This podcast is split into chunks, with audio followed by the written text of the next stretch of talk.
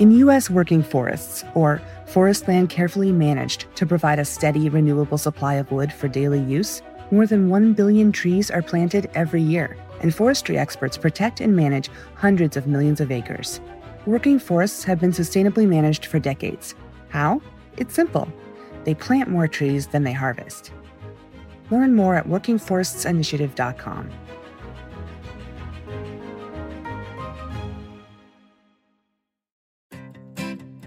Support for this show comes from Slack. You're a growing business and you can't afford to slow down. If anything, you could probably use a few more hours in the day. That's why the most successful growing businesses are working together in Slack. Slack is where work happens, with all your people, data, and information in one AI powered place. Start a call instantly in huddles and ditch cumbersome calendar invites. Or build an automation with Workflow Builder to take routine tasks off your plate. No coding required. Grow your business in Slack. Visit slack.com to get started. Money is corrosive of other values. So that the kinds of forms of esteem and status that used to exist along many different dimensions all get consumed by how much someone's paid.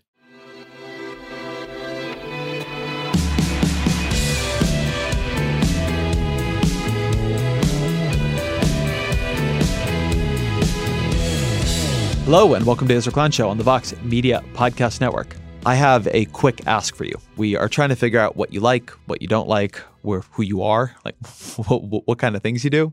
Um, so we've got a short podcast survey, uh, which would really, really help us if you would fill it out. You can find the survey at www.voxmedia.com slash pod survey. Again, voxmedia.com slash pod survey. We will also put the link in show notes. If you could just take a couple minutes and find the, and fill this out, it would really help us, help you. A theme of the show recently, uh, pretty explicit, but but maybe not always, is how do we value the time we spend? How do we value the work we do? And is that system of waiting that we're using actually working for us? Is it creating a better world, a better economy, better lives, better families? And obviously, my answer on some level here is no. Uh, but but then there's this question of why and what would actually be better.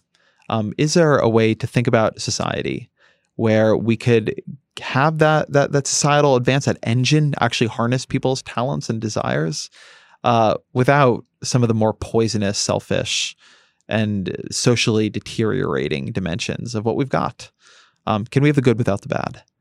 My guest today has written a book that is right on the mark of this conversation. Um, it's Daniel Markovits, who is a professor at Yale Law School and the author of the book The Meritocracy Trap, which is a pretty thoroughgoing critique of some fundamental, both moral and economic underpinnings of our society. And, and this conversation takes some themes we've been developing on the show for a while and threads them together much more centrally. And I think in a way that speaks to this much more powerfully. So I don't want to say too much more about it, but it's a great conversation.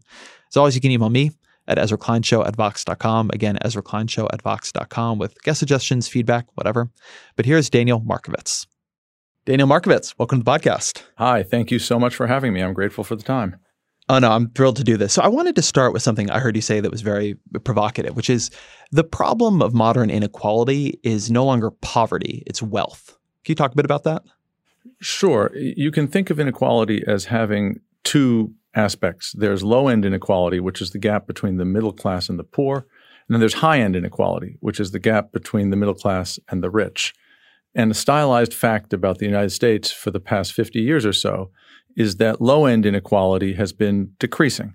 It's still high. It's a scandal compared to other rich countries in the world, but it's not nearly as high as it used to be. It's probably, depending on how you measure it, between a quarter and a half of what it was in, say, 1960. On the other hand, high end inequality has been exploding. The gap between the rich and the middle class is two to two and a half times as big as it used to be. And that's the distinctive form of inequality that we're suffering right now. Which is a, a, distinctively socially destabilizing form of inequality, right? When you when you look at revolutions in history, they they often tend to come out of a discontented middle class that is seeing an, an upper elite pull away from it.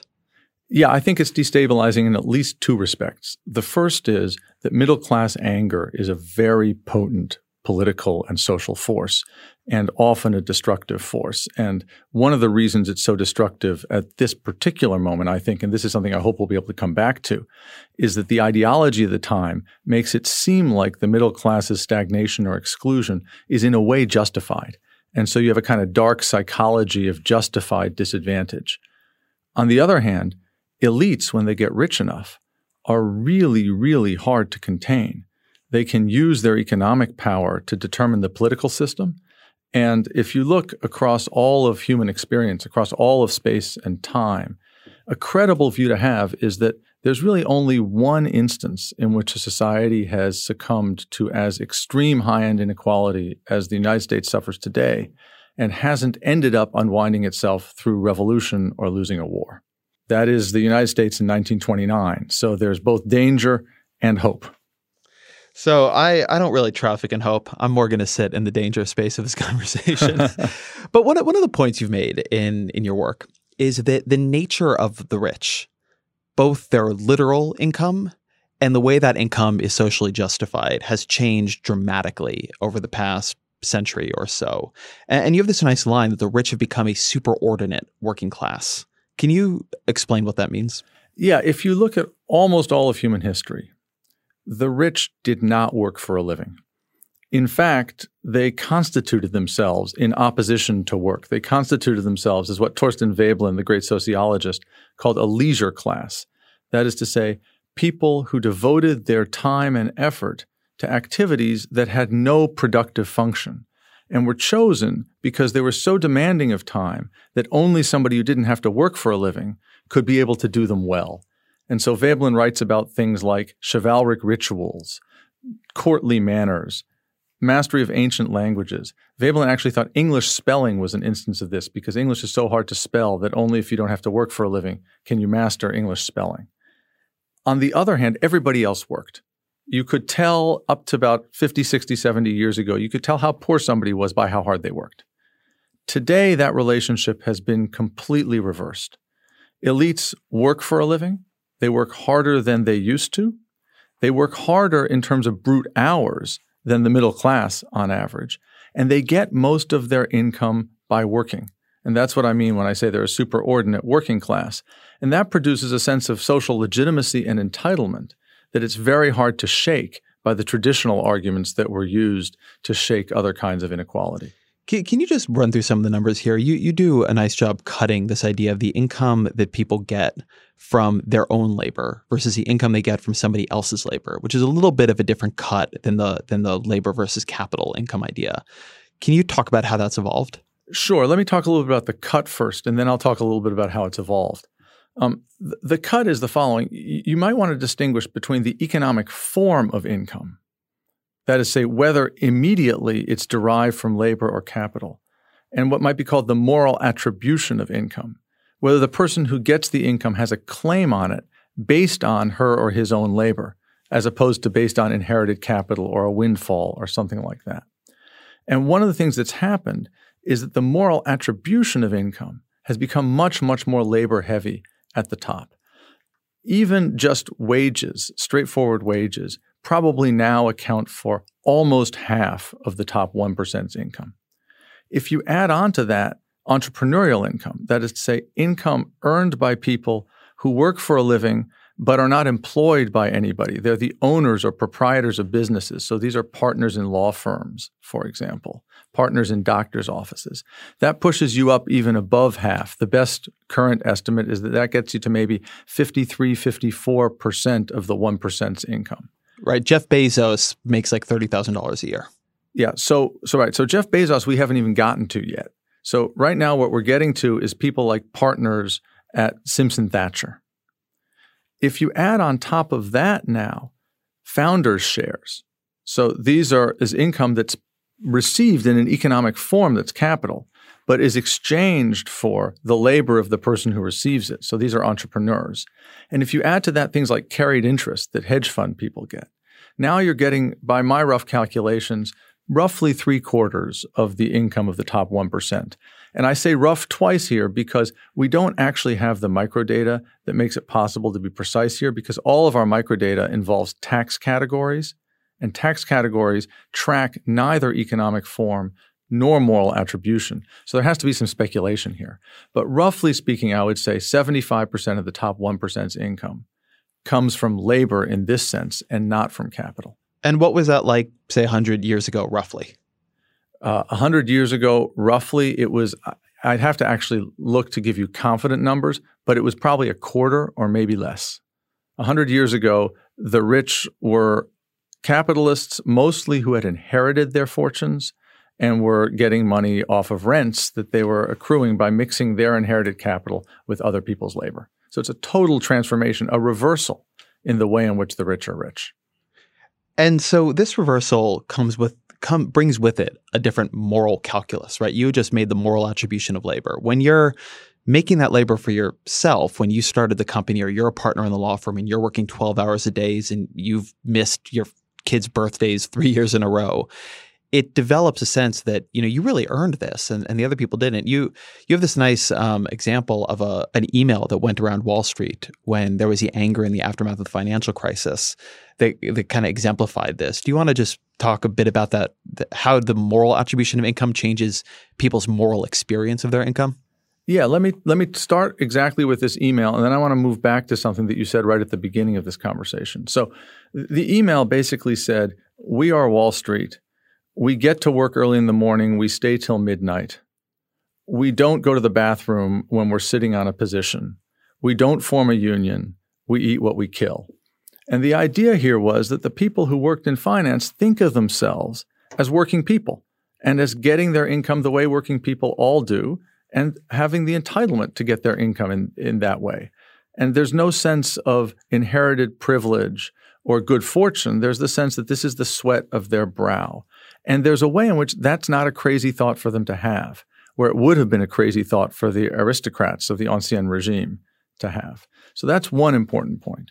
The other important point is that as low end inequality diminishes, as poverty gets less pressing, the humanitarian case for economic redistribution also diminishes. And I want to be very clear here that the humanitarian case remains, and there is more deeper and worse poverty in the United States than in other rich countries. And if you have my personal politics, it's a scandal, and maybe it's the most pressing distributive problem of the age. But it's nothing like what it was at mid century. So, although both the left and the right today think of mid century America as an economic idyll of shared prosperity, in fact, probably about a third of Americans at mid century were grindingly poor. This wasn't relative poverty. This was absolute material deprivation. And if you look at books like Michael Harrington's The Other America or some of Gabriel Kolko's work from mid century, describing just how little many, many millions of Americans had, that was an immediate humanitarian claim. And that has also slipped away. So, what you have on the one hand, the rich think they deserve it. And on the other hand, the poor seem less insistently demanding on redistribution. And that combination makes the kind of inequality that we have now very ideologically stable. So I, I want to signpost something in the conversation for people following along, which is there are two critiques that you will hear of meritocracy, and you hear one much more than the other. So there's what you might call the aspirational critique of meritocracy, which is that we want to have a meritocracy and we really don't. We want to have a society in which people rise up by virtue of their hard work and their intelligence and their talent and you know good decisions they make.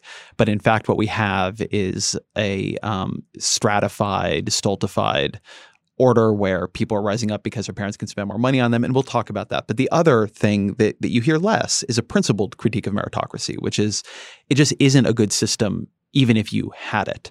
And this right here seems to me to be one of the places where you begin to see a divergence. So I want to push you on on a cut people make about your story there on the rich.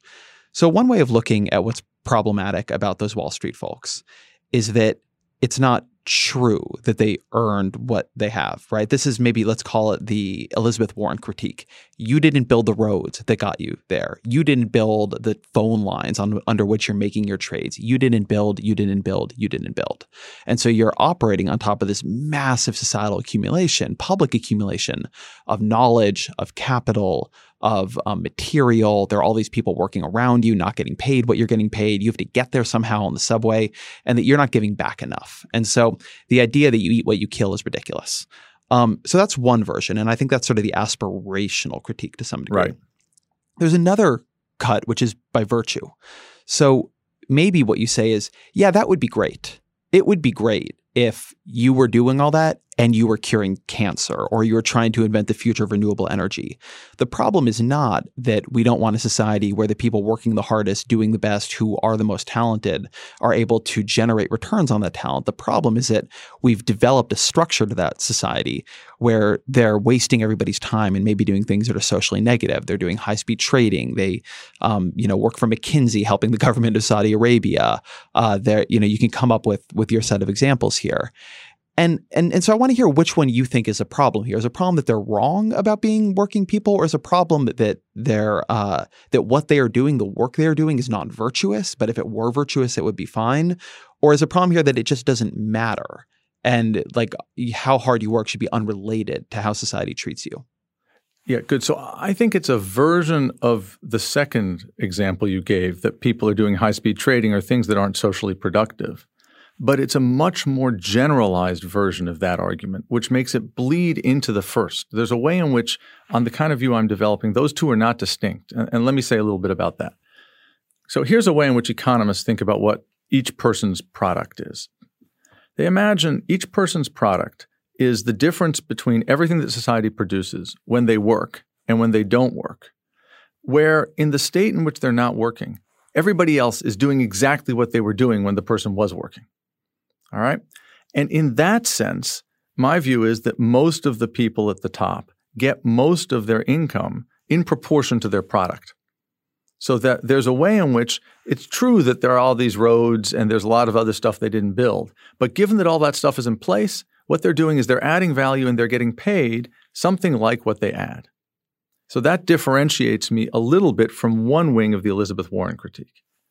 On the other hand, I don't think that's the way to measure somebody's product.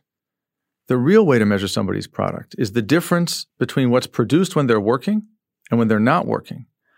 Where in the state in which they're not working, everybody else gets to reorganize everything they do in order to be maximally productive without them. And the problem we face is the following the rich, because they have bent the arc of technological innovation, have changed the way in which we make everything in such a way that their skills are incredibly essential. And they block everybody else from being productive. So even if, in some narrow sense, a particular rich person is getting paid in proportion to her product, the whole system in which she's so rich is rigged in favor of precisely the skills she has. And if she weren't there and the rich weren't as rich, we'd be making things differently. And then we'd have just the same product we have now, just about, but differently distributed. So, in that sense, everybody in the elite is like the high speed trader. Everybody in the, in the elite is contributing to a system that favors their skills, but properly understood doesn't benefit society. So let me try to offer what I think is the economist's response to that, which is that's a version of the lump of labor fallacy, which is there's a certain number of jobs that need to be done in society. And if you take somebody out of one of them and you just like, or, or, I'm sorry, if somebody takes one of them, they're just taking it from someone else. Take them out, we just reorganize somebody else to be in the job. That's all great. But that, in fact, the key thing that capitalism, that meritocracy, that this whole social order is meant to unlock is the growing of the pie that you're trying to generate more jobs. And so to maybe use a high speed trader example, although I'm on the side that thinks high speed trading is socially negative, so it's not a great example for me. But to use a high speed trader example, when you hear them defend it, what they will say is this is incredible levels of efficient capital allocation. If it's working the way it's supposed to, which let's grant for the sake of argument, it is going to then lead to more efficient decisions being made elsewhere in the economy. The, the most productive businesses can then expand, and that's going to increase overall productivity, and there are going to be more total jobs. You'll have grown the pie. Um, what's wrong with that argument? Good. So so first of all, I think that that's just not true about the world that we're in right now, and I'll give you some sort of top line macro indicators that it's not true, and then an example that's meant to illustrate how it's not true and bring us back to the argument we were discussion that we were having a moment ago. Um, if you look at things like GDP per capita growth, it is not higher in the period of meritocratic inequality starting in, say, 1980 than it was in the period of relative equality between 1945 and 1970. If you look at total factor productivity growth, it is not higher in the period of inequality than it was during the period of equality. And so the indicators that this system of stratification is generating innovation, which makes there be more for everybody, just aren't there. So that's the, the first point. But the second point is we can talk about more concrete examples. Let's look at finance. The central production worker in mid century finance, so let's look at a part of mid century finance, home mortgage finance, was the loan officer. All right. The loan officer was a middle class, mid skilled person whose job it was to assess individual houses and individual borrowers to see whether individual loans were providently made by banks that would originate and then service the loans. Today, the central worker is the elite person who devises and trades derivatives and other securities. And the loan officer has been de-skilled and has become basically a form filler inner. And so what you now have is a high-tech and stratified form of home mortgage finance in which you have a few workers at the top and a large rump of workers at the bottom, as opposed to what you used to have, which was a middle class sector of the economy. In fact, all of finance has gone through this transformation. But here's the interesting thing if you look at the best available economic studies, they suggest that the transactions costs of financial intermediation have not gone down as a result of these developments. They also suggest that the portion of fundamental risk borne by the individual has not gone down. So, what we've done is we've replaced one mode of doing something, which was relatively equal, with another mode of doing something which is highly unequal, but is not overall more productive. And in that state, you can say of the person who's the sophisticated derivatives trader, sure, in this world, you're very productive. But in the old world, you wouldn't have been very productive because the old world would have deployed financial technologies that make your skills not very valuable. And guess what? The old world, we would all have been as well off on average as we are in this world. So we would have more equality, but no less total well being. And that's the argument of the book that in that situation, it's not true to say that the derivatives trader deserves her his income because what she's doing is not socially productive because she's blocking the better equal world, even though it's not the case that she's committing fraud or getting rents in some conventional economic sense. So let's pull out of finance because I think finance is for defenders of the capitalist structure, the meritocratic structure, a particularly bad example because yeah. look around. right, totally. Um, but I think this uh, will, will, help us get back to a core part of your argument. So if you look at the top 1% of the income distribution, the single most common job in there is doctor of some sort. The, right. the, the plurality of people who make um, you know the top 1% income are, are, are medical professional in a medical profession that we largely respect. Right. And I don't think people in general feel badly about very talented people going and becoming doctors or surgeons. And I don't think they worry too much about doctors and surgeons making a lot of money. Um, you make the point that one thing that has happened in the past hundred years is that there's been a big change towards the amount of work the top 1% are doing. So these doctors and surgeons, they work very hard. Surgeons work very, very hard, for instance, like legendarily. Um, but everybody's hours there are very long. They're on call, they're filling out paperwork a point you make is that as it became possible to make a lot more money from this, we developed a virtue structure around a lot of labor. That the best thing you can tell other people is that you were busy. Um, and that leisure, which used to be the thing that you displayed, has become a kind of badge of social dishonor. So, before we get into whether or not doctors should have the money, do, do you just want to talk about that kind of generating mechanism by which people want to be in professions that you work super long hours because you can imagine that being incredibly unappealing. But instead, we've created a, a social outcome where you want the status of being that busy and you want the status of being that busy in a high status profession. And it's those things that are clicking together to create the, like, the moral structure that sustains all this. So, why is that bad and how is it different? Yeah, so it's completely different from what was the case before. Um, it used to be that the leisure class would have been humiliated by revealing publicly that it had to work for a living. Um, you know, there's this great scene in Jeeves and Wooster, the P.G. Wodehouse story, in which Bertie Wooster has no money and someone says to him, You could get a job. And he says, Work? Some of my friends work. Some of them swear by it. And work for him has become like a hobby or a resort cure because the idea that you could work for money was so inconceivable to that elite and so undignified that they wouldn't have considered it. Today, on the other hand, everybody in the elite wants to signal how hard they work all the time. You ask anybody in the elite, How have you been? And the correct answer is so busy. Um, when I told my students at some point, I asked them, How many of you have ever sent an email at two in the morning just to signal that you were still working? About a third of them raised their hand, and then someone said, You know, there's an app for that. So you can fake it now in order to appear that you're working when in fact you weren't. It used to be, of course, the elite would be secretly working and would fake not working. They would work at night so no one could see them. The Wall Street Journal advertises that people who don't have time make time to read the Wall Street Journal. And this idea that busyness has become the badge of honor is a big sort of psychomoral draw for elites to get into this system. Because, among other things, once you get rich enough, more money is not a very good draw if it's not connected to something that gives you status, because you already have everything you need materially. So the money as compensation for extreme labor, which is seen as socially valuable, is a really good way of signaling just how elite you are. On the other hand, people excluded from the elite increasingly don't have enough work. And they also suffer as a result of this system because they are told that their skills and talents are not deserved. There's this nice English phrase of when you're fired, you're made redundant. And they're told that they're redundant, they're surplus to economic requirements. And that produces a kind of demoralization and harm independent of and on top of the economic exclusion that comes from this. So, this is a system that really segregates people by how hard they work and produces an overworked elite, which is compulsively addicted to this kind of work, and then an excluded middle class that doesn't get the social status associated with work now.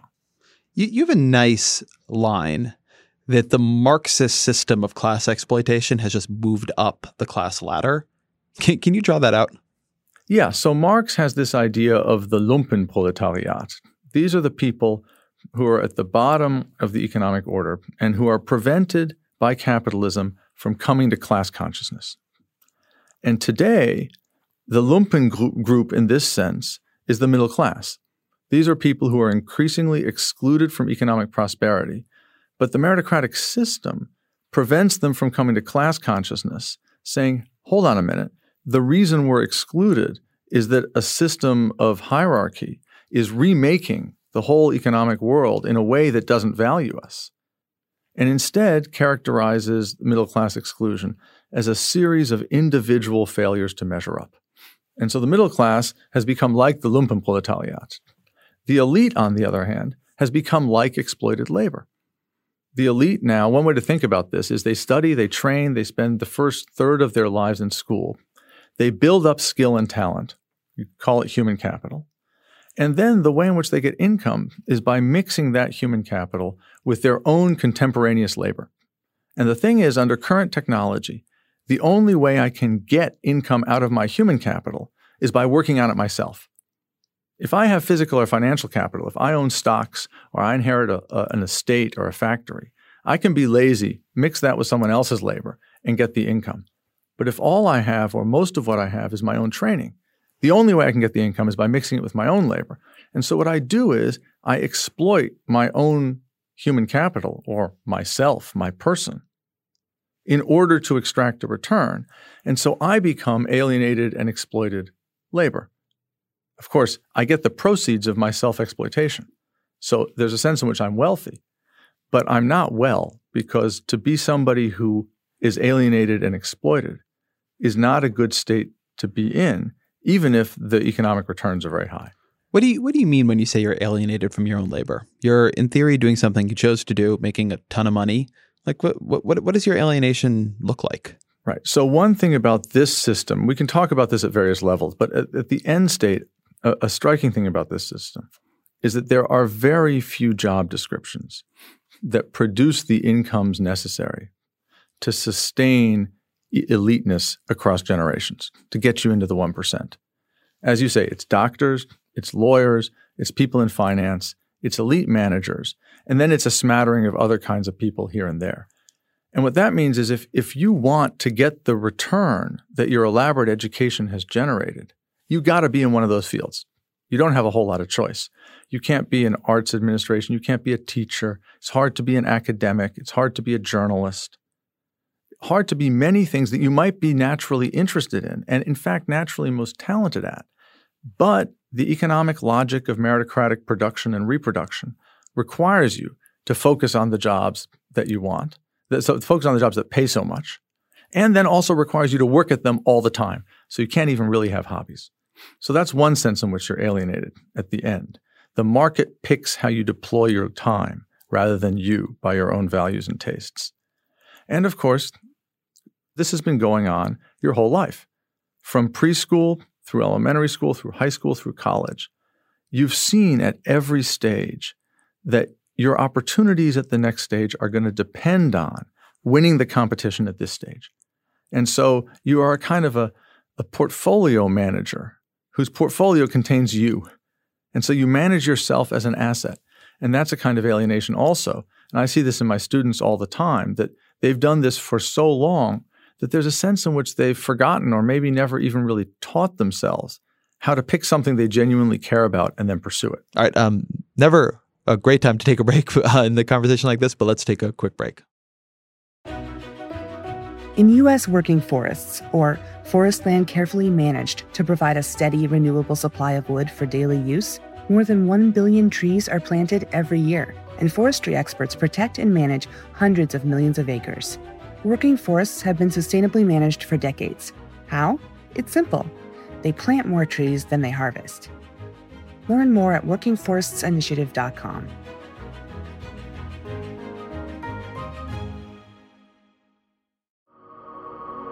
Support for the gray area comes from Burrow. Getting the right furniture for your place can be really annoying. At this point in my life, I've probably gone through maybe three sets of outdoor deck furniture, and it's a pain in the ass for a different reason every single time. It doesn't look like it did in the pictures, the assembly isn't what they said it was, or it's just not as advertised for whatever reason. Thankfully, Burrow is the furniture company that wants to make it all a little easier. Last year, Burrow introduced their outdoor line, and this spring they're adding to it with their Dunes line, offering new seating, dining, and lounger options designed for luxury, comfort, and durability. Burrow furniture is easy to put together and take apart, so you can move or store it as needed. And it ships straight to your door for free. Gray Area listeners can get 15% off their first order at burrow.com slash Vox. That's Burrow, B-U-R-R-O-W dot com slash Vox for 15% off. burrow.com slash Vox. I'm going to bring myself into this conversation. So not as the like interviewer from on high, but as an example. So I I'm I'm not like an organization kid from being young. I you know had trouble paying attention in school and did poorly and so on but but as i became an adult i clicked in and really worked hard as a journalist and was very successful in my uh, 20s and i worked all the time um, i worked weekends i worked nights um, i would wake up at six and start writing every day i wrote a newsletter for years at the washington post that worked that way um, I like spending Sundays writing, and part of that is that I really love writing in the way that people like. As I did it before anybody paid me, before I ever thought it would be a job. Um, so I felt very lucky. But then as, you know, I got more momentum at it, a lot of job parts of it came on. Now the point there is not to not to um, make myself nobody should be sympathetic to me on this, but but the point is this. So I had a kid recently and I want to be around a lot. And I want to turn that part of myself off that worked so hard, that, that, that had a compulsion to work like that, that found that working like that fixed all the problems I had when I was young. Suddenly I had esteem and more friends and met people and like like connected it all together. That like I somehow solved the problems of my youth through being successful at work. And something that I'm noticing as I try to be mindful of myself is I can't just turn it off. Like it created like an addiction and a generative energy for work that I can't just put down now that I want to be around my family more. And like that's a real struggle. And so there's a, a sense in which I really resonate to this idea that what seems like a competition you're winning is really one that in another sense you're losing because you're cultivating a like an approach to life that is maybe not good for you. You have, you know, when you talk about the manage at least I have, let's say the cover that my work is socially valuable. I believe it is, whether or not it is, people can argue. But I, I talk to my friends and I've known people who've gone into management consulting or finance or corporate law who are working much longer hours than I do and are, you know, not flexibly writing something they enjoy on Sundays, but are, you know, really like on conference calls all weekend. And, you know, they don't get to see their families. And and I often think for what? Um, and part of it is there's money and you get, you know, into a certain lifestyle, but part of it is just an, an endless race for esteem. But then I think part of it is you just become acculturated to it. It starts when you're young and have the space for it. But then that is the personality you've developed. Like that is like the sense of um, energies and addictions and and like the way you salve your own anxiety about your own worth when you get um, you know that that now just is just embedded into you as a person. And that seems to me to be a way in which this is just poisonous up and down. It doesn't seem to me like the management consultants and high speed traders are having great lives. It's just like everybody is somehow on you're you're either losing in esteem and like absolute material resources or you've addicted yourself to a kind of work in which it is very hard to have a fulfilling family life. It's not great. No, I think that's right. And and look, um, you're in an enviable position in in a couple ways. Partly, what you do is socially valuable, but partly also you're doing the the work thing you actually most want to do. Yes. I'm I'm in a very I again I'm not an object of sympathy. I'm mostly right. just no no I get that. personal no, example. Look, nobody in this elite is an object of sympathy, and we we I mean we should we both agree about that. I think, but that doesn't mean uh, that existentially they're in great shape. And a lot of people are working all these hours at tasks that if you'd asked them when they were 20, is this what you think you love? The answer would have been no. So that's even harder in a certain way. Um, and I also think it's not just an addiction it's partly, you know, it's a skill to know how to deploy your time successfully at any activity. And, and, you have to learn how to deploy your time successfully at work because it's easy to spend a lot of hours at work spinning your wheels and not finish things, not move ahead. And, and elites have trained themselves to do that, to, to, to be successful in their effortfulness at work. But it's also a skill to deploy your time successfully at non productive things, to know how to have a hobby, to know how to have a drawn out Sunday afternoon casually with family or friends. And it's not just, I think, that elites are addicted to the work, it's that they don't have the skill at the other thing. That's and a really good point. You know, this comes out in so one way. I mean, talking about parenting is always risky, um, but um, I think you know, it's important. This, Talk about parenting. Yeah, I mean, there's this sense, there's this phrase you sometimes hear about, uh, especially actually among elites, about quality time with children. But there's a way in which maybe what children and families need is just quantity time. You know, lots of time devoted to the project of spending time together. Rather than quality time has this idea that there's some external project that we're going to devote ourselves to together, it remakes the home on the model of work. As opposed to just having developed the skill of spending hours meandering around being human beings in a family. And that's a skill that it's very hard to develop if you're a member of the elite who, from the beginning of school, has been taught here's how to be productive at work, here's how to make every minute have a payoff it's hard to shift over and learn how to make minutes not have payoffs. This is a very, I think, profound point. It's it's something Alison Gopnik, who's been on the show and is the author of a beautiful book on parenting called the the Carpenter and the Gardener, that she talks about in that book, which is that parenting didn't used to be a verb in the way it is now. It didn't used to mm-hmm. be goal oriented in the way it is now. And what we have primarily done is try to impose the same structures that we use in work and particularly she argues in education on parenting and and that's more true sort of in this kind of upper income uh, group you're talking about but it filters down to everybody because then everybody's in competition with what they're doing for their kids and so the way we parent, uh, in contrast to the unstructured quantity time you're talking about, is you're shuttling around to violin lessons and Mandarin lessons, and you know doing baby Mozart BS, right and, and on and on and on. And so that also becomes a kind of meritocratic competition. You know, is your kid developmentally ahead of the other kids? Are they in more things? Are they achieving more in those things? Which is not great for the kids. And, you know, I've had conversations with Anne Helen Petersen, who's working on this this project about millennial burnout, and and, and Derek Thompson about uh, workism. And a point they both make is that one of the things that leads to everybody feeling burned out is that once you learn the skill that is bred into you as a child, that your value is in your productive achievement and segmenting your time and organizing time such that you can do productive achievement, you can't turn that off. And so, to the extent it then pervades everything in your life, from your work to your parenting eventually, but also to your hobbies, by the way, um, you can really get into hobbies in a way that's just more work. It's just more cultivation of human capital. It's exhausting. That that feeling of burnout is a feeling of not knowing how to rest, and even the things that seem like rest from the outside actually being restructured into the same dynamics and same achievement structures as work. Yeah, I think that's exactly right. And um, I think the the main thing I want to add to that thought is that that's a direct consequence of the social and economic logic of the reproduction of human capital down the generations. That if you have a system in which elites get their income by working, mixing their labor with their human capital, parents have to build the human capital in their children. And that means they have to have this kind of work like or education like attitude towards raising their children because it's a productive activity. It's creating skills, training human capital.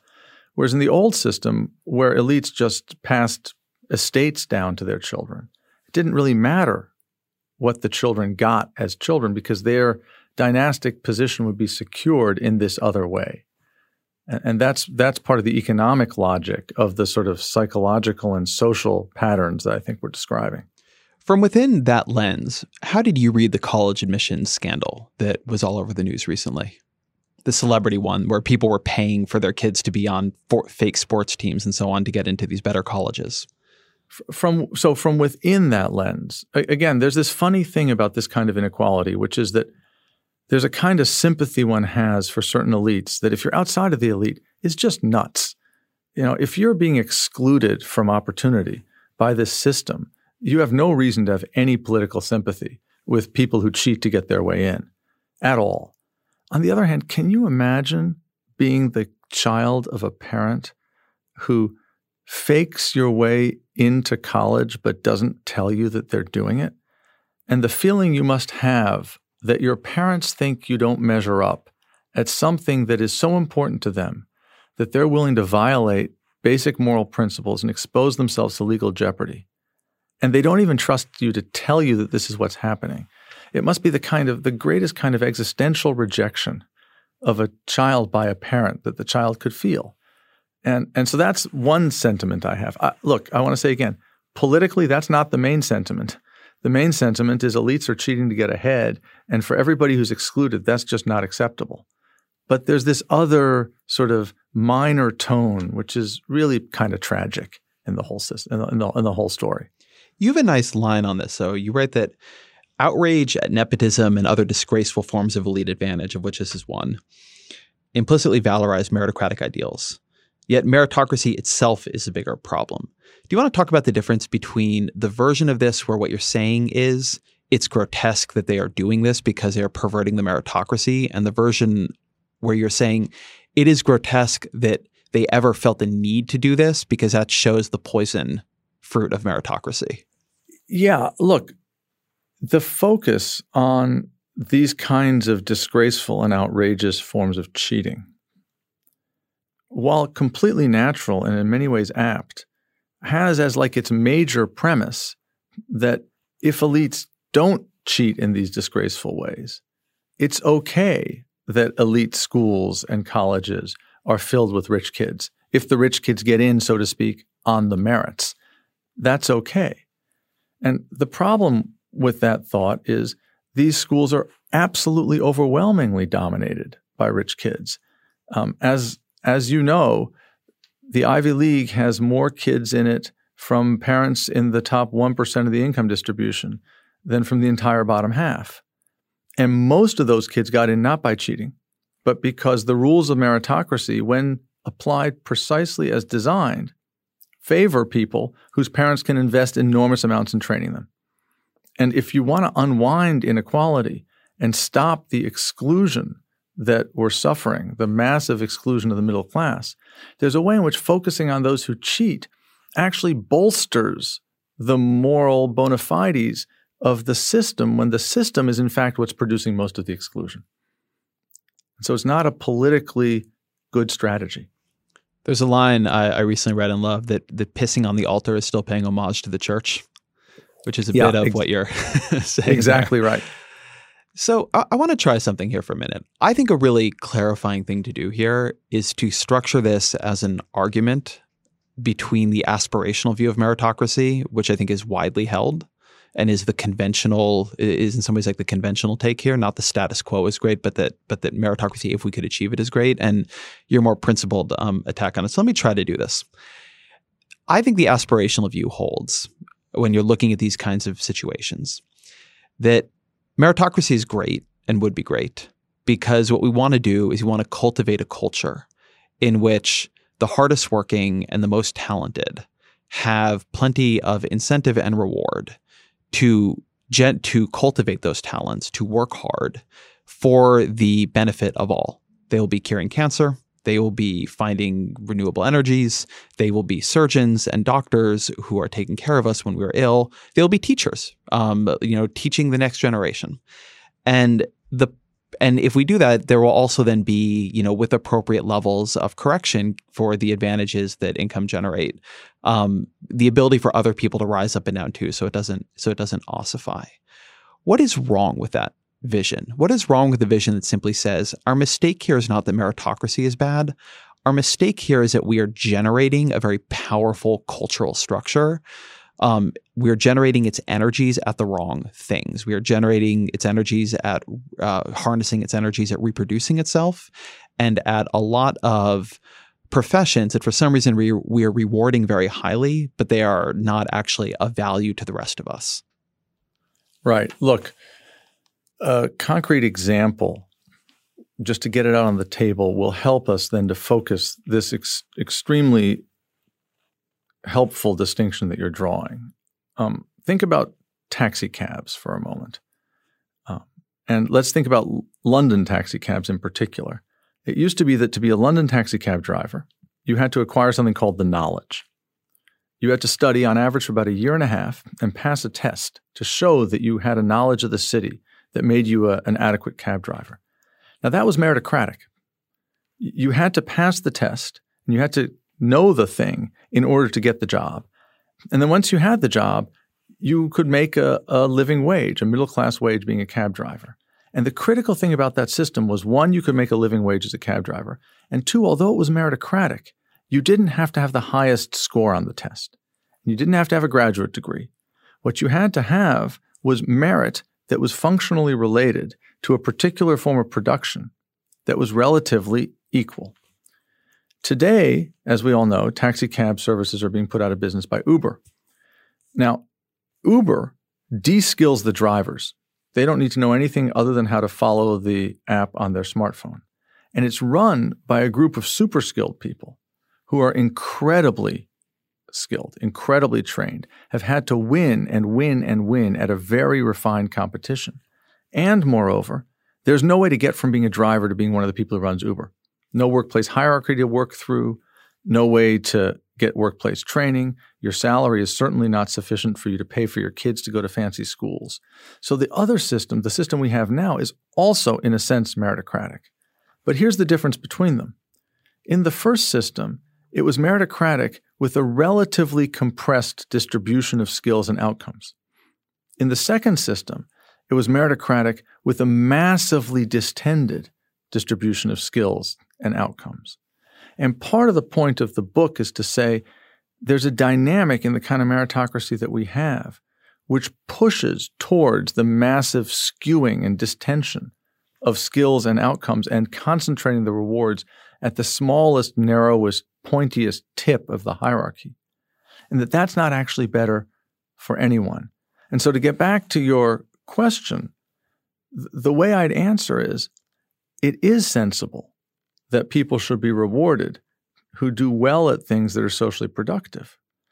but we should favor ways of organizing our social and economic life that have things that are socially productive be more nearly equally rewarded. And we should f- pick ways of making things, ways of delivering services, ways of running schooling that don't skew achievement so far at the very top, because that's a destructive dynamic.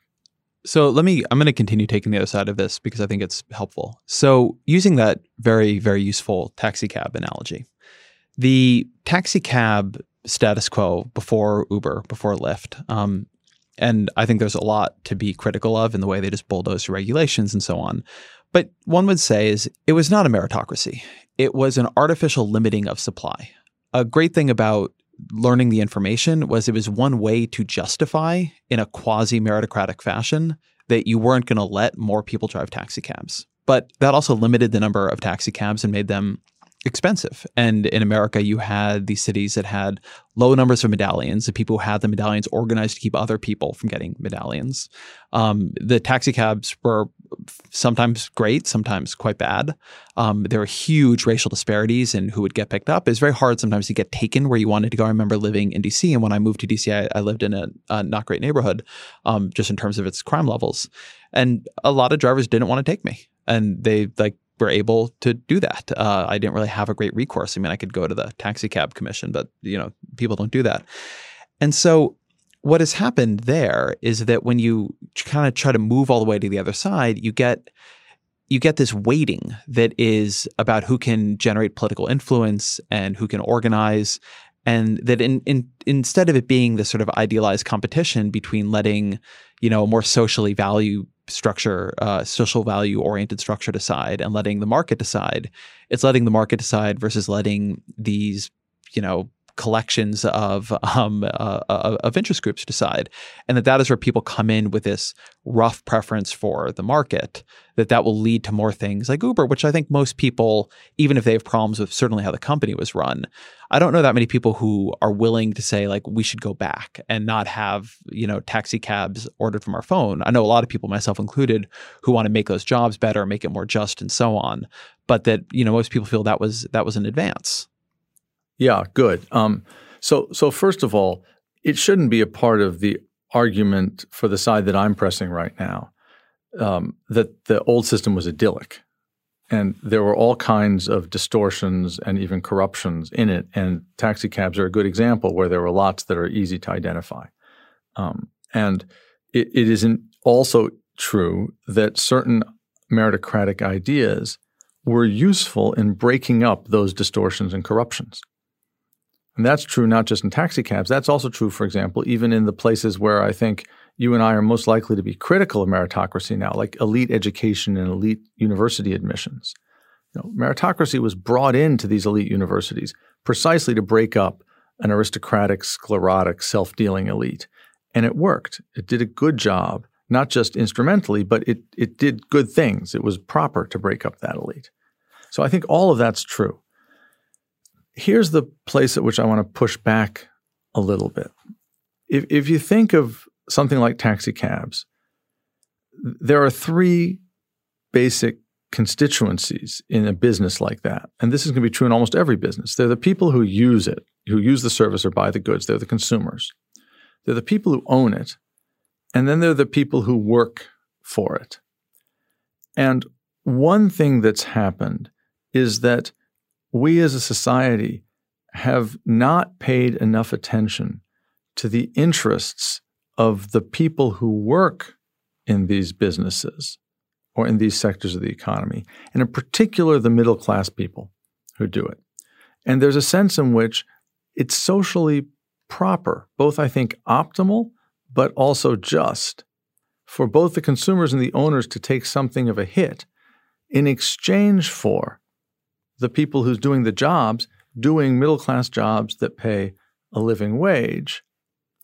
And hyper meritocracy of the sort that we have now prevents that from happening. So it's not it's not a sort of it's not an accident that Uber has a business model in which drivers are paid very very little. It's an essential part of the type of technological innovation and economic organization that extreme meritocracy produces. So when you um, use the term extreme meritocracy, I think there's actually a good place to to interrogate what the term means. So one of the things listening to you there that I wonder is do you just want a different form of meritocracy?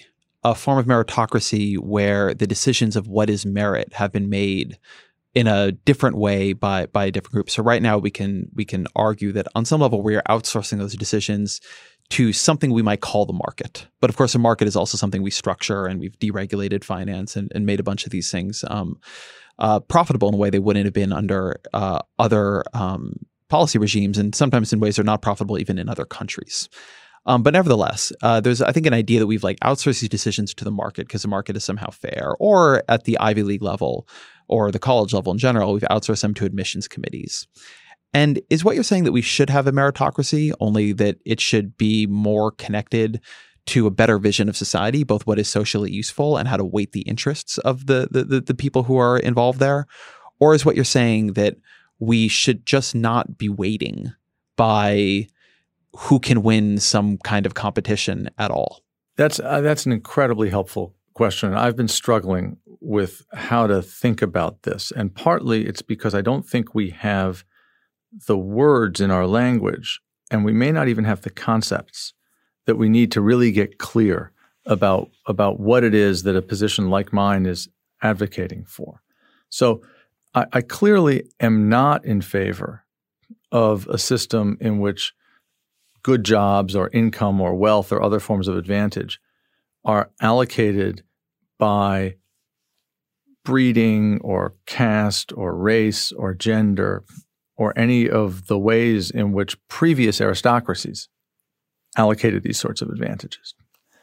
In addition, it seems like you've, you've got to be right that the best society is one in which people get ahead by being good at things that are worth doing. And in that sense, that sounds a little bit like it's a kind of meritocracy. On the other hand, one of the essential features of meritocracy of the sort that we have today is intensive competition and the sense that getting ahead literally means getting ahead. That is to say, being better than others at something, rather than being good enough at something to be socially useful at it. And I think the kind of system that I want is one in which, for many parts of our social and economic life, advantages are given to people who are good enough at the thing that they're doing to be socially useful. And then the sort of competitive part of this is limited to circumstances in which competition has a very high social product. And there can be lots of areas in which it just doesn't. There can be some areas in which it does, particularly scientific innovation and research of certain sorts. But others, you know, the business I'm in, law, is one in which in our system it's incredibly competitive. The competition is structured according to rules so that every little bit of skill, all the way up the skill distribution, makes the lawyer much more valuable to her or his client. But it's not the case that competition produces a high social product. And that seems to me to be a kind of a mistake. We'll be right back after a quick break. Support for the gray area comes from Greenlight. If you're a parent of teenagers, you might be starting conversations about money management and financial literacy. So often, the best way to learn is to do. But when it comes to money, there can be real consequences to learning the hard way. That's where Greenlight comes in. Greenlight is a debit card and money app made for families. Parents can send money to their kids and keep an eye on their spending and saving. And kids and teens can build money confidence and lifelong financial skills. My kid is way too young to talk money with, thank God. But I have a colleague here at Vox that uses Greenlight with his boys, and he loves it. If you want to help your kids learn about money, consider Greenlight. It's a convenient way for parents to raise financially smart kids and for families to navigate this stuff together. Sign up for Greenlight today and get your first month free at greenlight.com slash gray area. That's greenlight.com slash gray area to try Greenlight for free. Greenlight.com slash gray area. That guy means business. Just an amazing player. No, not him, the sports photographer behind him. Uh, what? He has a business bank account with QuickBooks Money where he earns 5% annual percentage yield, so he's scoring big on and off the field. You might even say he's the MVB. MVP? The most valuable business. Making your money work harder. That's how you business differently. Intuit QuickBooks. Banking services provided by Green Dot Bank. Member FDIC. Only funds and envelopes earn APY. APY can change at any time. It seems useful here to actually cut the different things one might want to solve into their different components as you're starting to do there. So it sounds like when we're talking about the system meritocracy, well, you just want a different system. But systems are made up of these these subcomponents. And so I'm just want to throw out some of the ones that I'm hearing in this conversation. And you can tell me um, if they're wrong or, or or which ones I'm missing. So there's one dimension of your critique that is about how we value different jobs, right? Um, why does a management consultant make more money than a kindergarten teacher? I think a management consultant is worth much less to society than a kindergarten teacher. So, okay. So, how do we value jobs? Who decides? How is that done? Um, another thing that you're bringing up here is intense competition among the elite. And in particular, the way that competition then creates incentives for them, right, to like lock others out and then cascades down in society. So the economist Robert Frank at Cornell has written a number of books about this phenomenon. And in particular, the way we have these sort of negative sum competitions up high. So like housing is a very good example of this, where it is totally rational to be fighting for more and more expensive homes that are nearer to the good schools um, that it makes sense on the individual level, but on the collective level, you just have an endless arms race. And so he uh, has a set of policy interventions that he, that he, argues for that would begin to cut down some of these upper level competitions because they're just cascading down the entire income stream. And so you can do that by by taxing bigger homes, and you can do that by taxing consumption, and there are a bunch of things there. But maybe you really want to look at upper level competition um, as a problem of itself, and so you just say, you know what, we're just going to have a 70% income tax over $500,000 a year. And it's just going to be worth a lot less to make that much money and to fight into those upper echelons because we don't think it's valuable to have people fighting into those upper echelons. Once you're making that much money, you, you've been incentivized to do your best. And after that, maybe you should do something that you like. Then there's this question of reproduction of the elite, which is is society set up to actually encourage mobility and to give people a chance or to allow you know the rich to spend so much more money on their children that nobody else is going to have a chance to get into the Ivy League schools. And you can imagine forms of class-based affirmative action and so on. And then like the other thing that seems important to me here is this idea of exit. Can you exit the meritocratic competition and still live a good life? Can you just say, you know what, I just want to work a job. I, I just I want to work a nine to five. I want to have a lot of time with my family and kids. And I want society to respect me. And I want to be able to afford health insurance and a reasonable life and a good education for my family and not worry. Um, can you can you both on the material and on the esteem level not be part of this competition and still have you know full democratic equality and and a chance for your children to to achieve the dream of mobility do those seem right and am i missing some obvious ones no, I think those are exactly right. Um, but the thing I want to try to argue or emphasize is that they're all related to each other. Yes, I totally agree with that. It's it's the categories are fake in a way. Well, I don't know if I don't think they're fake, but I think they're expressions of one phenomenon, and it's the phenomenon we need to get a handle on. This is hard. I mean, it's hard for me, and so I'm not going to be as crisp as I would like because it's really hard. You have to imagine a world that's deeply different from our world. But look, we could organize ourselves in our social life and in our production into roles, and we call these roles jobs, let's say. And the roles could be very different and hierarchically organized, or they could be really pretty similar to each other.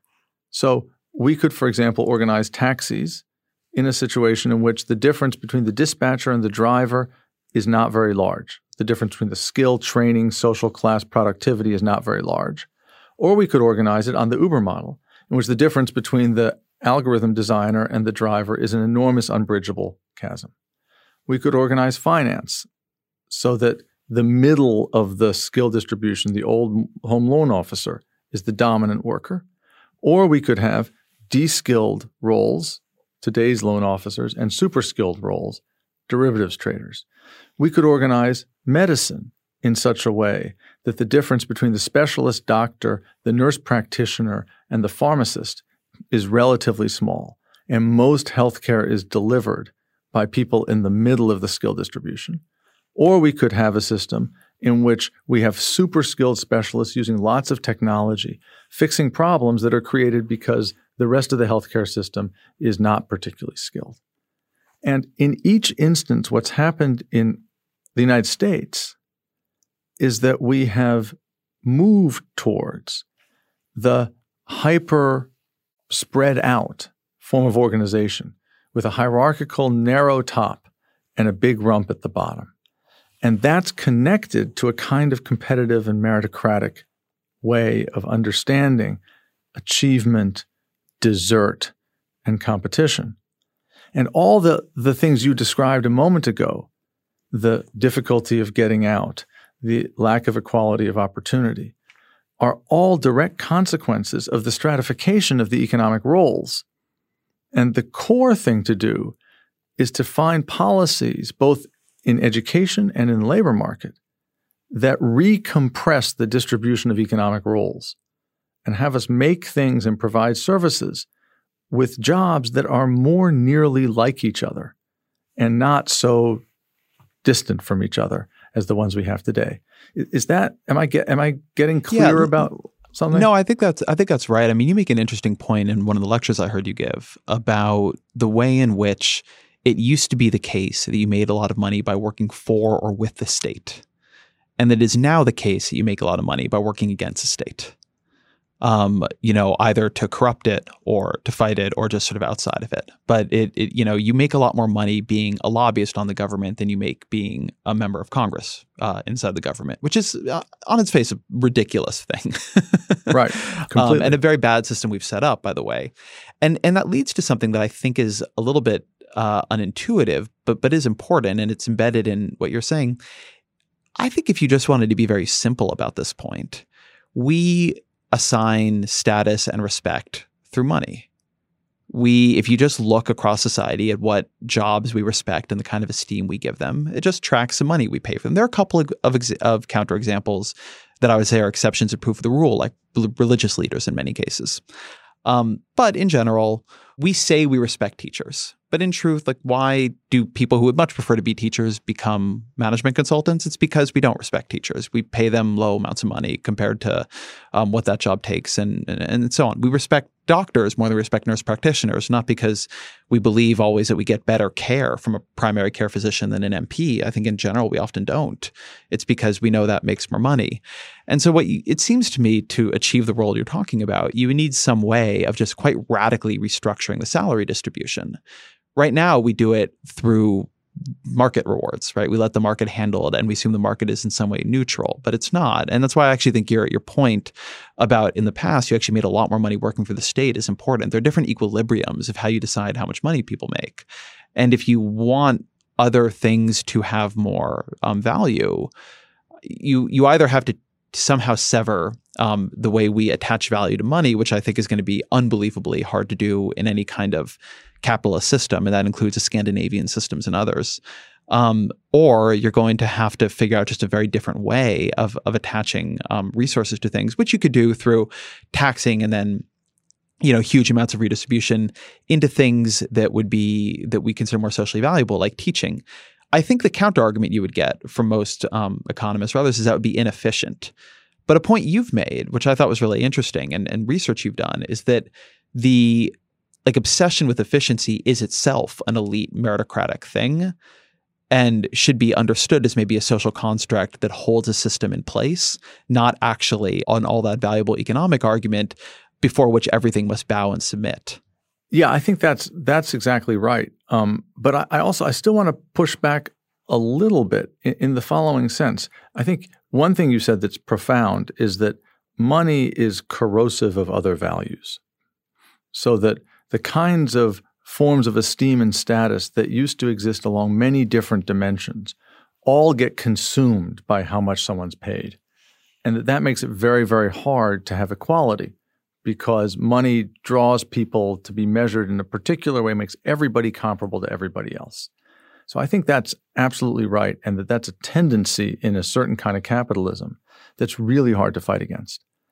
But at the same time, there are ways in which our current political and regulatory system encourages dispersion rather than equality. It encourages inequality.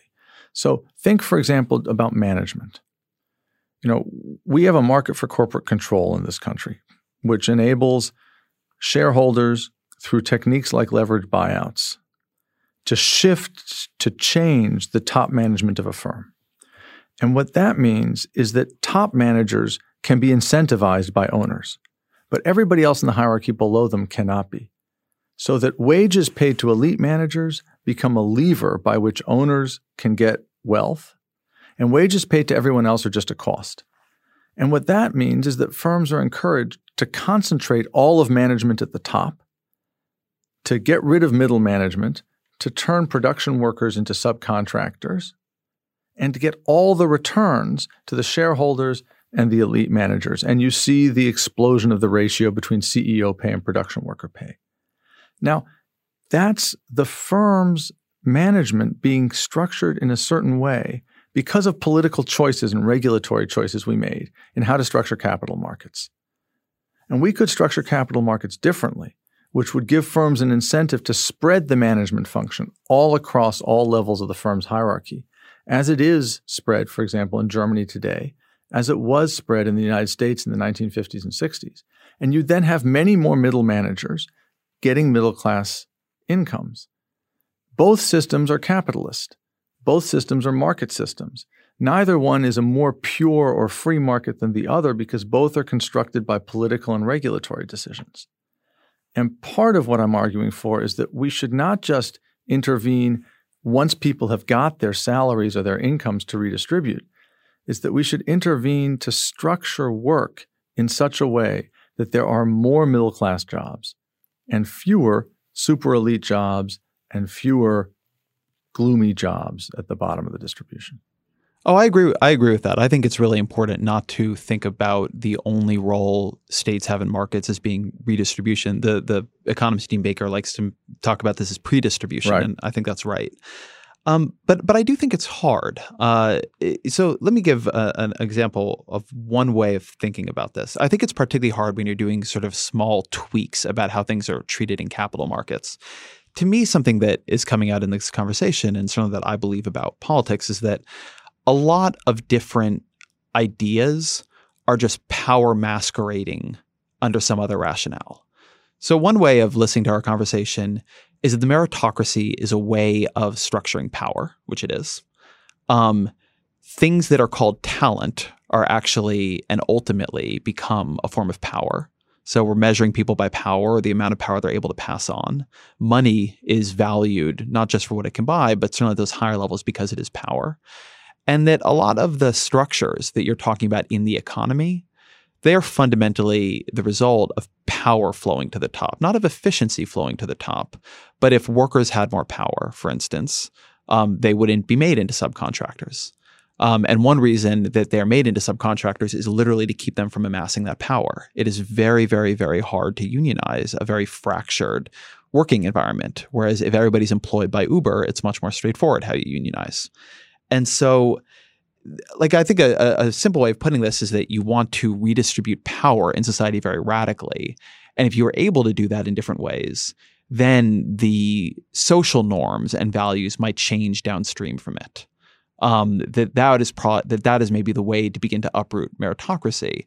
The thing that I don't know, um, the thing, the place where I think there's a genuine critique of this is not in its kind of ide- idealized form. It's more in the way of, well, do you actually have a better way to do this radically? I can think of better ways to do it on the margin, right? And uh, you know, I think we should have sectoral led bargaining, and you know, I can think of a bunch of. I mean, this is sort of my bread and butter, but to get away from the bigger cultural values that you're talking about, where there is this endless fight for power and resources and this valuing of endless busyness, that's harder. And I don't know that, I don't know exactly how you turn that back. And the other thing is, I, I, I do question. There is still a part of me that questions if we got the other part of it right, the valuing part of it right. We were able to give more power to the parts of the society and the economy that we valued more. Would we even want to turn it back? Or would it be a better world if people were working 60 hours a week and justifying their short time on this earth?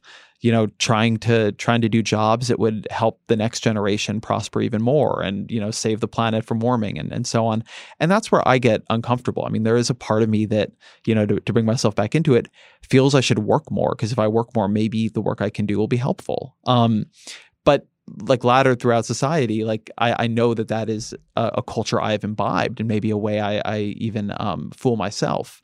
And so that's, I can imagine ways to restructure power. But the question that I think is a harder one is how do you restructure the values? And even should you? Or if you got the power right, would the values actually be fine? And maybe we want a Protestant work ethic of service workers. Look, I think the PowerPoint is is extremely crisp and elegantly put. And and I, I agree with that entirely. And and then there are two other things that you asked following from it. The first is how does one unwind this kind of a concentration of power other than through you know, small interventions at the margin where the power structure will just push back and it won't make a difference. And then the second is if you could unwind it, wouldn't you actually kind of like a meritocratic arrangement if meritocracy and power could be separated from each other? Um, on the first question, an important part of the argument that we haven't talked about very much yet is that there's a kind of a feedback loop between education and labor in, which the book traces out how the kind of inequality that we now suffer got going by building on itself through certain economic and social mechanisms. And, and, the hope is that if one can start unwinding some of this inequality, one can turn that engine into reverse so, you know, it took 50 years for us to get to where we are today. And it's not the case that there are policies that I can dream up or that anyone else can dream up that will undo that in three days or three years. Rather, it's setting in motion forces that are forces in favor of equality rather than forces in favor of inequality and letting them run. And then norms are going to develop in their shadow and economic structures are going to develop. And so the, the real question is where's the political will and what are the first steps? Um, on the deeper point you make, look, I'm also conflicted, partly because I'm also a product of this system. And I enormously value certain kinds of extreme excellence. And I value them partly because I think they're good for society and partly just for their own sakes. You know, if you're a, if you're a scholar certain kinds of scholarly virtuosity are something you care about very deeply, even though you can't actually say that other people are made better off by them. You just think of them as beautiful or profound. And they're also the products of meritocracy. And everybody at every point in the society is going to have things like that that they really value that are connected to intense effort under competitive conditions. And, and it's a big ask to say, you know, you should give up those values. Uh, and I don't know if it's an ask that that I want to make of myself or of others. More, I think what I want to do is say, look, here are the costs to all of us of a system that so valorizes competitive achievement. And their costs of inequality and their costs of exclusion and degradation for those who are on the out. And their costs of alienation and exploitation even for those at the top. And, and we should think about that. And, and that's an important part of the ideal balance, whatever it is, rather than saying the ideal balance is to have there be no meritocracy at all. One of the key points in that answer brings up something else I want to make sure we covered, which is is technology in the shadow of our meritocracy, or I think what you might just call our culture, or is our culture in the shadow of technology? One of the arguments you make at different points is that we have technologies that are creating these very different distributions, these very unequal distributions. And we should move towards an equilibrium of generating uh, technologies that will be more equal in, in what they create. But I think another argument you can make is that actually it is the technology itself that is driving us in these different directions, that we are slaves to it more than it is slaves to us. Um, uh, you talk at some point about how aristocracy, the word, led to the word meritocracy, and how the the aristocrats were these sort of land owning folks who thought that they had virtue by by degree of having this relationship and tending the land that all these other people were working on. That became ridiculous in the Industrial Revolution. The idea that that was a virtue at all. Um, and the industrial revolution i think and its sort of downstream impacts and then the internet and so on have made other kinds of virtues look somewhat ridiculous that we once had and have generated this um, you don't need land but if you're really good with the capital or on the internet if you're really good at being able to you know dominate the superstar economy then it's all great. And so there, I think there's a real question of whether we're in control of the technology or the control or, or the technology is a little bit in control of us and our values are warping to justify what winning in this technological equilibrium looks like? Yeah, I think it's both. At, at every moment in time, the technology is very much in control of us. Um, it's because of the technologies that we have that, for example, modern derivatives markets can exist. Um, you know, the spreadsheet turns out to have been absolutely essential uh, because it makes it not just theoretically possible, but economically possible to value complicated securities. And that's essential. And without that, you can't make money in finance the way in which people make money in finance today. And that's true across every sector of the economy. At the same time, I don't think that the arc of technological innovation has some kind of set or determinist or necessary path. We can shift it, and we shift it through policy. And another way in which we shift it is by the kinds of workers that we make, the kinds of training that we get. So that if you have a workforce that has the skills to deploy incredibly intricate technologies, and you have meritocratic values of the sort that you were talking about earlier that valorize busyness, then technologies are going to arise that those workers can deploy. So the superordinate workers will draw to them technological innovations that make their skills so valuable. Those workers don't exist. Those technologies don't get invented because they're not deployable in an economic way.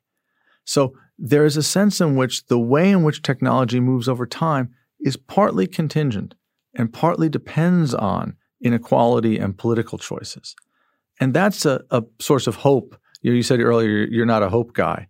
Um, I, I'm not usually a hope guy either. But I think that's a real source of hope in that this is not technological determinism we're not driven by computer innovations and big data processing to a world in which nobody has any work at all and only a few people have all of the resources.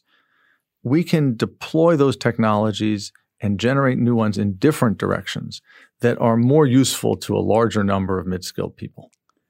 So, as we sort of begin to wrap up here, you're the Guido Calabresi Professor of Law at Yale Law School. You sit atop the the meritocratic superstructure in like one of the most storied icons of meritocracy, Yale Law School.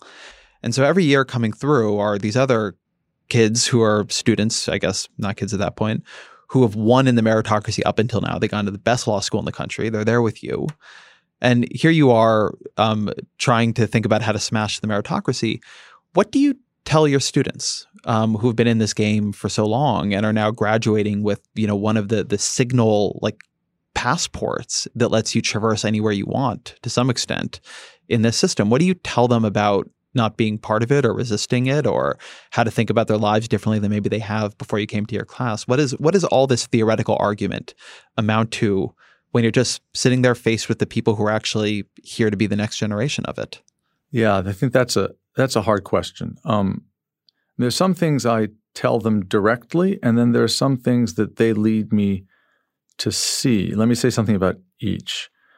The thing I tell them directly insofar as I can, and I'm not a very credible bearer of this message given where I sit, is that if they want to have a flourishing life and live well as people, they should understand that probably for the rest of their lives, their biggest failures will be personal, not professional. That they've reached the point at which they're going to have jobs and careers that are going to go either great or well enough. But it's hard to be a human being, it's hard to be a husband or wife. It's hard to be a parent. It's hard to be a friend. It's hard to be a child of aging parents. And all the things that will make them so successful at their jobs are going to make it hard for them to do well at these other things. And they should focus on that as much as they can. And if they can trade a little bit of status or a little bit of income for freedom to pursue these other parts of their lives, they should do it every time they can, understanding that they're in a system that makes that trade hard to sustain. Um, and that's, you know, a professor's life advice, which is worth exactly as little as they pay for it. And you know, it. it, it yeah, are they really paying so little of it for Yale? well, you know, they're not paying for that.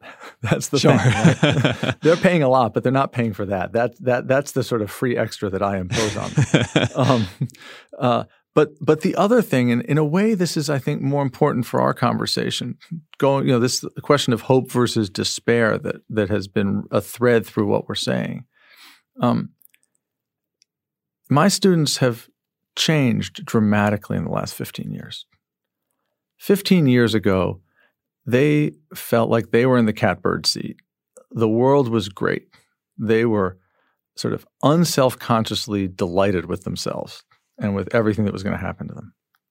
And uh, it was very hard, if you talk to them, to get them to see that maybe this system wasn't working so well for other people. And it was almost impossible to get them to see that it wasn't working so well for themselves. Um, today, that is not what my students feel.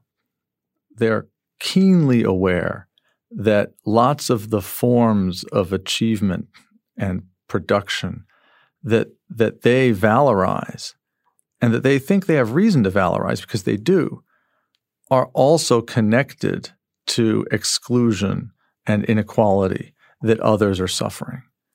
And they're keenly aware that the life that they seem to be constructing for themselves isn't the life that they would most want. They feel like they've just run a gauntlet, they've gotten through it, and the prize is once they get into the workforce, another gauntlet. And they don't want that, and they want to find a way out. And it's not that they know how to get out. And I think they're not, you know, you and I have had this conversation, which I think we don't quite know how to get out. But but they see this in a way in which they didn't before. And so to have an elite that is aware of the harms it imposes on others and is aware that the system that imposes these harms is not really serving it well either seems like it's a it's a necessary condition and maybe a, a helpful condition for finding a way out, although it's obviously not a sufficient condition. I think it's a good place to wrap up. So let me ask you what is always our final question here, which is what are three books you'd recommend to the audience?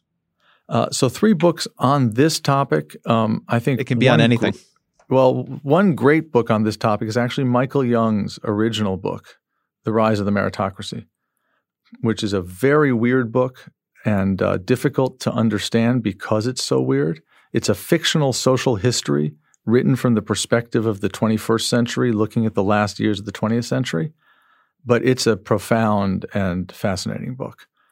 Another book I'd recommend is uh, Claudia Goldin and Lawrence Katz, The Race Between Education and Technology. Um, I disagree with their bottom line conclusions, but it's a fantastic piece of economic history and sort of socio-economic thought. And if I'm allowed an article rather than a book, uh, Daron Acemoglu's Technical Change and the Labor Market in the Journal of Economic Literature which is also a terrific, terrific article and traces through the relationship between technology and work and how it is that we've reached the point that we're now at. Uh, I think all three of those are fantastic. Daniel Markovits, thank you very much. Thank you very, very much for having me. It's been a real pleasure. That is the show. There's something I brought up in there that uh, maybe I want to throw out to see if people have interesting reflections on. Sometimes you get great uh, answers that help me think about this show more clearly and also my own life more clearly something I, I discuss in there is that there is a certain set of drives that I had um, in my 20s into my 30s that sort of feel maladaptive now. Um, the the person I was, which worked out really well for me, it, it doesn't feel fully aligned with the person I want to be, um, having a family, but also just you know my own changing values. And so I'm curious for you, putting aside my specific situation, if you've gone through something like that, have you taken Have you been driven by something for some period of your life? I don't just mean intellectually, I mean emotionally. I mean that you wake up and you're anxious without it. You wake up and you're driven towards it, you know, somatically. Have you been driven by something and changed it? Have you have you actually changed what powers you? I'm curious, one, if so, and two, what was the trigger? Uh, what changed it? Because something I find is you can intellectually change your values or what you want to drive you, but there's something deeper than that, learned over long periods of time, that, that is a lot more resistant to even big differences in your situation. And I think it's an interesting place to think of for growth. Like, how do you how do you change that sub-rational part of you that is driving you to structure your day in a certain way that is that that little gnawing piece at the back which if you haven't done x if you haven't lived in x way well you don't really feel like maybe you've been um, justifying your time here at all uh, so ezra klein show at vox.com uh, for any of your reflections on that. I might try to do something with them on the show, or maybe not. we'll see. Uh, as always, thank you to Cynthia Gill for engineering, to Roger Karma for researching, to Jeffrey Geld for producing. The Ezra Klein Show is a Vox Media podcast production.